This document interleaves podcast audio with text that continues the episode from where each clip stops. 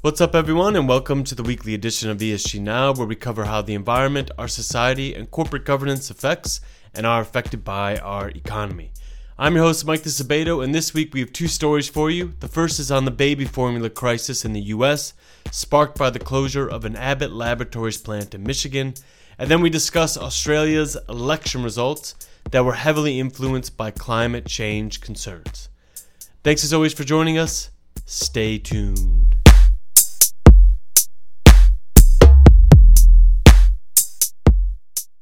There is a nationwide shortage of baby formula in the U.S. due to a shutdown of an Abbott Laboratories plant in Michigan in February that produced nearly 50% of the nation's infant formula.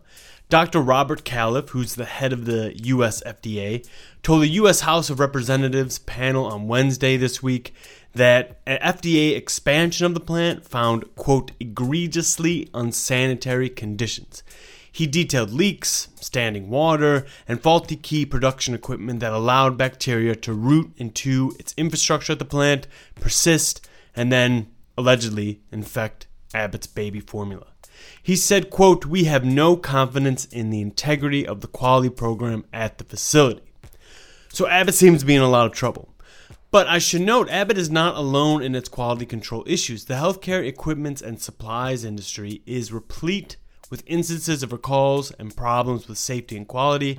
And with all of them, when things go wrong, they go really wrong because of the vulnerability of their customers. But this tragic problem at Abbott highlighted two important ESG aspects at these companies that are important to pay attention to. There's the quality program, or lack thereof, that was in operation at the facility. We call quality programs the company's product safety and quality procedures, by the way. And then there's the governance structure or concern that Abbott's board, though on paper well structured, seemed unable to prevent a number of problems at Abbott's facilities, this being the most public and most damaging. So before I get to my guest and colleague Namita Nayar, who covers Abbott for us. I wanted to give you the news bulletins on the story, and then we can kind of drill into the ESG relevant details. So, Abbott voluntarily issued a recall for its infant baby formula after four babies got ill, two of which died, uh, and this happened after they consumed Abbott's products. Abbott responded saying that while they had found the bacteria present in their facilities, they had not found the bacteria present in their products that the babies consumed. The FDA disagreed with that and the FDA also uncovered potential manufacturing problems. They did a review of internal documents and saw that the company had destroyed products because of the same bacterial contamination in the past. But this is all kind of still under investigation. There's one more complicating factor to this. A whistleblower that used to work at the plant said he complained to both the FDA and Abbott in December of 2021 about unsanitary conditions at the Michigan plant in question, but nothing had happened. By the way, Abbott does have whistleblower protection. It's not like they silenced this individual, it's just that they, nor the FDA, seem to actually pay any heed to it.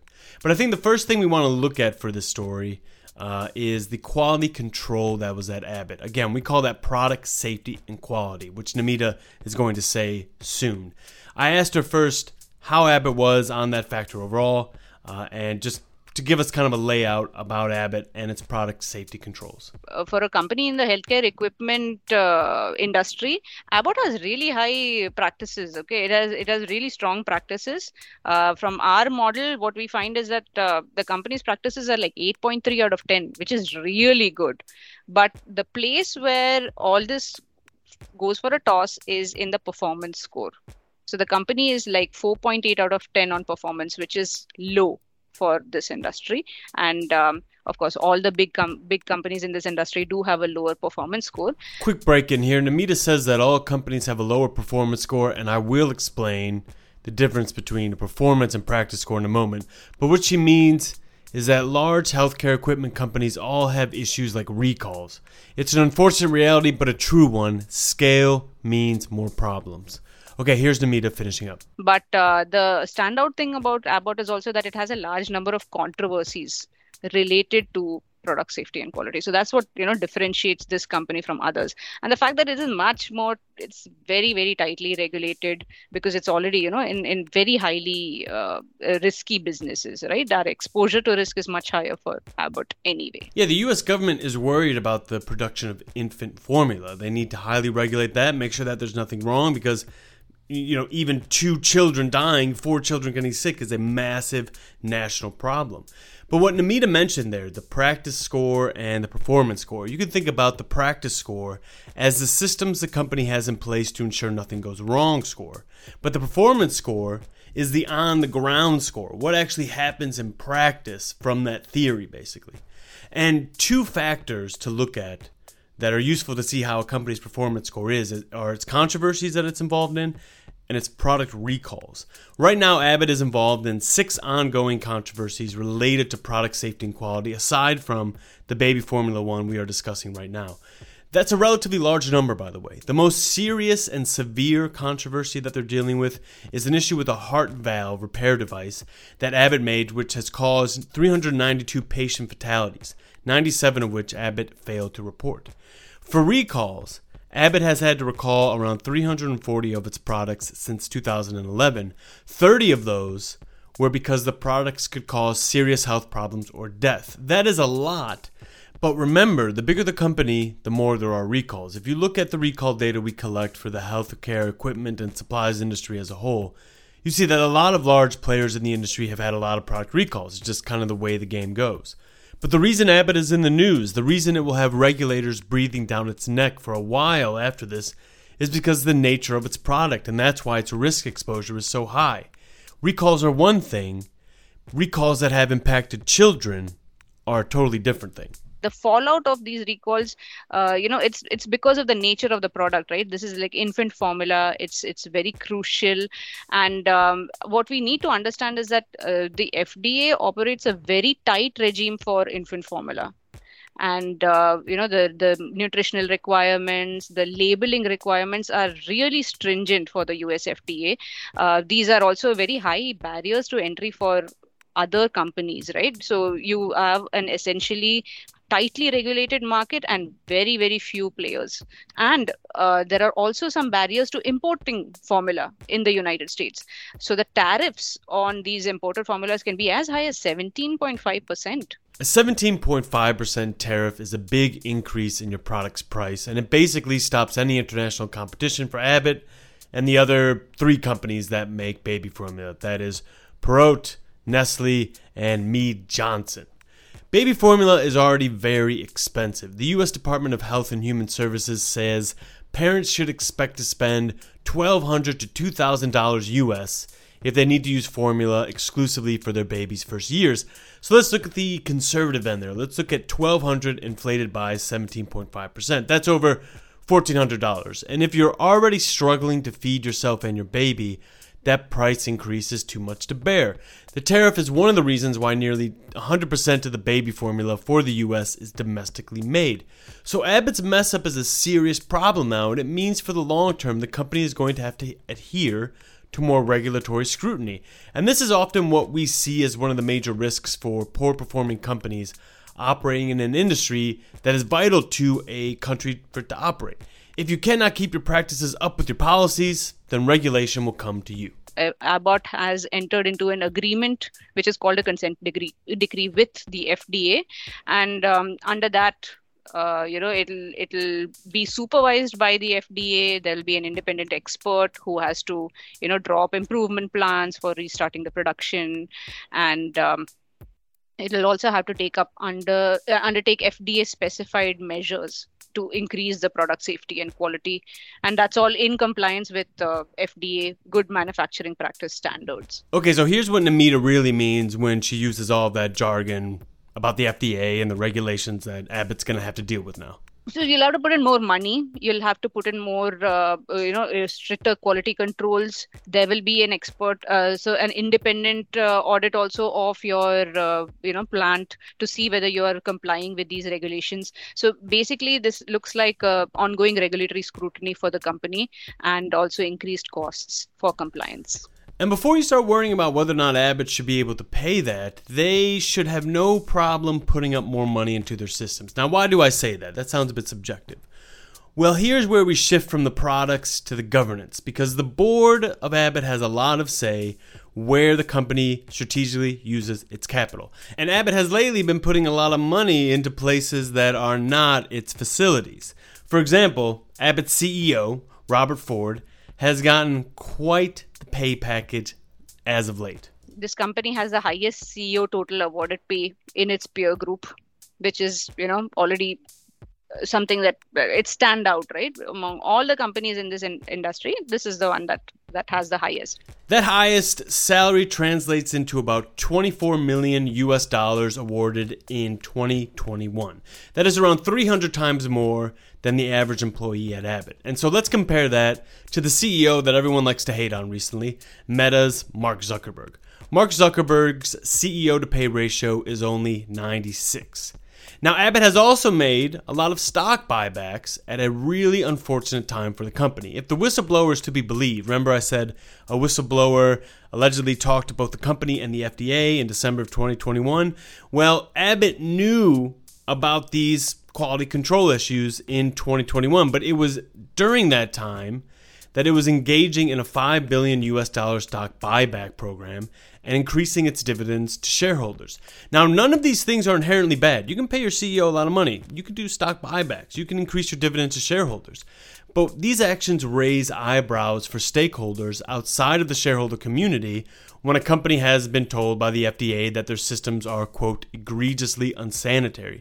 And stakeholders outside of shareholders are important for Abbott's board because the US government actually buys a lot of Abbott's products. Abbott is part of what's called the Special Supplemental Nutritional Program for Women, Infants, and Children, or WIC, and that's in the US. And through grants, it helps states buy important things like baby formula. And Namita told me that Abbott supplies this program with around 47% of its products. So, with all this, I asked Namita what she thought the effects that this controversy would be on the company's board, if there would be any backlash or larger shifts in its governance. As you know, part of the consent decree, the company has already restarted operations at that plant. So you know the any any fallout of that is only you know it might manifest in the days to come. But i would say that the company is going to pay its dues in terms of increased regulatory scrutiny and uh, possibly you know having to incur a lot of compliance costs to meet the regulatory regulatory standards. That's that's the most that we can expect because you know this is a this is a single facility issue. And uh, and also you know if if we were ever thinking of like in terms of people switching from one formula to the other that's not going to happen because you know they've they've cornered a very large chunk of the market. Right there's a benefit in being the biggest of an already small number of producers that make a product. You're more insulated when something bad happens. Still there's been one signal that shareholders are actually unhappy with how the board is dealing with the company's long-term risks. There is a significant number of votes against the head of the company's risk committee. So she she has about 23.2% of votes against her. And um, she is the chair of the risk committee. So that makes it uh, a cause of concern especially in these turbulent times for such a company. Okay so that's a signal that you know people might be a little bit worried about how Abbott's been handling its on the ground operations and that's the big difference there what we talked about earlier between its actual performance and its practices. And I think for Abbott, whether its leadership can weather this turbulence will likely be if it can ensure that on the ground performance can better match what it says it's doing on paper. They say and do all the right things, Abbott does, but one reason that we look at what's going on the ground and what systems the company has in place is the two can often be in conflict. And when that happens, you can find yourself the subject of a hearing at the U.S. House of Representatives.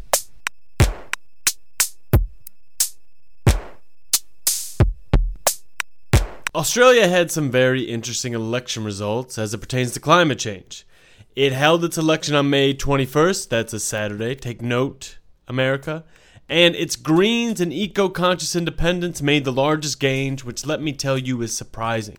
Not because I am Australian and thus have a stake in the country's election, but because Australia's current emissions profile hasn't been great. If you look at our sovereign warming potential metric, which looks at the carbon emissions trajectory of a country based on its current emissions, Australia is right there at the top. And their previous Prime Minister, Scott Morrison, was heavily criticized for ignoring the emissions of his country. But it didn't seem that voters mattered at the time. But now, incoming Labour Party Prime Minister Anthony Albanese, who ousted the current Prime Minister, has vowed to be better on climate, and he was voted in on that vow. Or so pundits say. And he will likely get together with the Greens to form a coalition government. So, this potential abrupt change for Australia if it comes to fruition, will certainly impact the business and investor community there. So, to talk about that, I have on the line with me my two colleagues who cover one industry that will certainly be impacted the energy industry. They are Elchin Mammadov and Antonios Panagiotopoulos. So, Elchin, I want to start with you because I want to talk about coal, one of Australia's largest export commodity, and as well as the power industry in general. How do you think they are likely going to change because of this election? When it comes to power and coal, I'm cautiously optimistic. Uh, again, I wouldn't hold my breath and expect some major reforms to happen uh, in the very near term, uh, and there are reasons for that. However, if you look at what the uh, Anthony Albanese said, he said we we can end the climate wars, we can be the renewable energy superpower. That sounds great, um, and and the other couple of things that work in favor of greater climate ambition, in, in, at least in the power sector, is economics of renewables uh, are uh, very strong compared to fossil fuels. It's cheaper to build renewables than fossil fuels. Um, just 6% of coal and 6% of gas fired capacity is planned to be deployed in Australia um, over the next decade or so. Uh, by comparison, there's around 45% of solar and 35, 37% of wind that is planned to be built out in Australia, and that's undercover, you know, business as usual. Like this is what the companies are planning. So let me cut in there real quick and just summarize. So even before the election. Uh, the energy sector was going to domestically shift to renewables in their future planning, but the, the export market is still pretty heavily dominated by coal. I know they've said that by 2030 they want to move away from exporting fossil fuels, especially coal, and move to exporting hydrogen, especially green and blue hydrogen. But these are still in the planning stages. Maybe these plans are going to become more possible because of the new government. So, Elchin, are you really just all positive on this move, or is there some other things to look at? I'm uh, on the on the negative side. The timing for the reforms is not great. As you know, uh, some of the countries are entering recession in the world. The energy prices are going through the roof across the world, including Australia, where I think they rose 140% in first quarter versus a year ago. So uh, reducing the price spikes for the industry and households will be the major focus for the any government, be that uh, green uh, or or Labour or Liberal government. Uh, however, we, we, so I don't expect a, a the the new government to bring back the carbon tax that was adopted and then scra- scrapped in two years later in 2014. So because of affordability re- reasons, I don't expect any, um, you know, carbon tax to be reinvigorated. Uh, and again, maximizing export revenues could be an easy short-term solution. That means selling more fossil fuels abroad in order to sustain Australian economy. But in the longer term, we do expect to see um, a stronger climate ambition. Um, now that the Greens and the Labor, uh, if they can get together and form a coalition. Okay, Antonio, so let's say this all goes well. Let's say the government lives up to its mandates and does a push for a lot of climate change regulations onto the market. Do you see any immediate on the ground impacts for any companies? So there is an example of Chevron that has failed to meet the targets for their carbon capture and sequestration project, the Gorgon LNG. Uh, now, the company is already facing potentially some fines. And in the past, the the, the previous governments has stepped in and has bought those allowances. However, uh, if things for climate become stricter, then uh, companies that are not meeting their targets, um, uh, be that for CCS or even reduction targets, they may be facing fines. Um, now, uh, interestingly enough, from what we're hearing from companies, even in those sectors that are most likely going to be affected, like coal, oil and gas, uh, industry in general, um, uh, all these uh, all these assets have a at least a 30 year lifespan. So what investors and companies want is some sort of stability that they can plan ahead when it comes to carbon and when it comes to climate regulations. So um, overall, yes, we see a bit of a, a, of a switch in direction. Uh, this remains to be confirmed whether this is going to be the um, the the way forward for Australia. Um, however, uh, yeah, I, I will agree with Elchin that at the moment there are two important factors. One is climate change. The other one is the rising cost of energy. So any and uh, any government that comes up, uh, they will need to balance between the two. Can you quickly tell me a little bit more about that Gorgon carbon capture and storage plant, that CCS plant? I know that's been in, in place for a while, right? And it's been the subject of a lot of talk the Gorgon thing is already in place and has been uh, since 2016, 2017. Uh, Australia had a five year uh, sorry, uh, Chevron had a target that in five years they would be able to capture 80% of the emissions emitted by, from their um, uh, LNG facility. Uh, they they the the rumors are are that uh, Chevron has not disclosed yet what it has managed to to to to store. However, so far the the news uh, are saying that it's about 30%, so 50% lower than their stated target, and they are expected to um, uh, to face some fines. Um, uh, our expectation, or at least the uh, the the way this has been if you like, portrayed is that these fines are likely to be higher now that the the government's focus is mostly going to be on climate. And by the way, what Antonios is saying about the CCS uh, and how it hasn't gone through as planned is quite important because current Australian target of net zero by 2050 relies heavily on CCS, CCS. and and on carbon offsets. But yeah, so if CCS is not working as planned, then they should revise their target probably or, or, or look to deploy more renewables. Yeah, and I think the troubling thing about that Gorgon carbon capture and storage plant failing to meet its goals is that not a lot of the major oil and gas companies that have tried to introduce carbon capture and storage have been successful. And if these companies aren't successful, then a lot of other people are not going to be successful with their carbon capture and storage because even though they're high polluters, they are also innovators and the people that are most knowledgeable on how to actually remove carbon from the atmosphere as well. So it's a uh, troubling dynamic.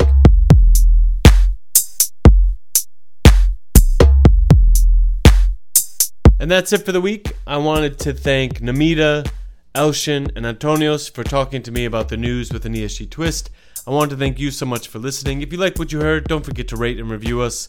It helps move us up on podcast lists and more people can find our podcast that way. And if you want to hear me each week or Bentley each week, don't forget to subscribe and you'll get your our podcast wherever you get your podcast at the moment. Thanks again and talk to you next week.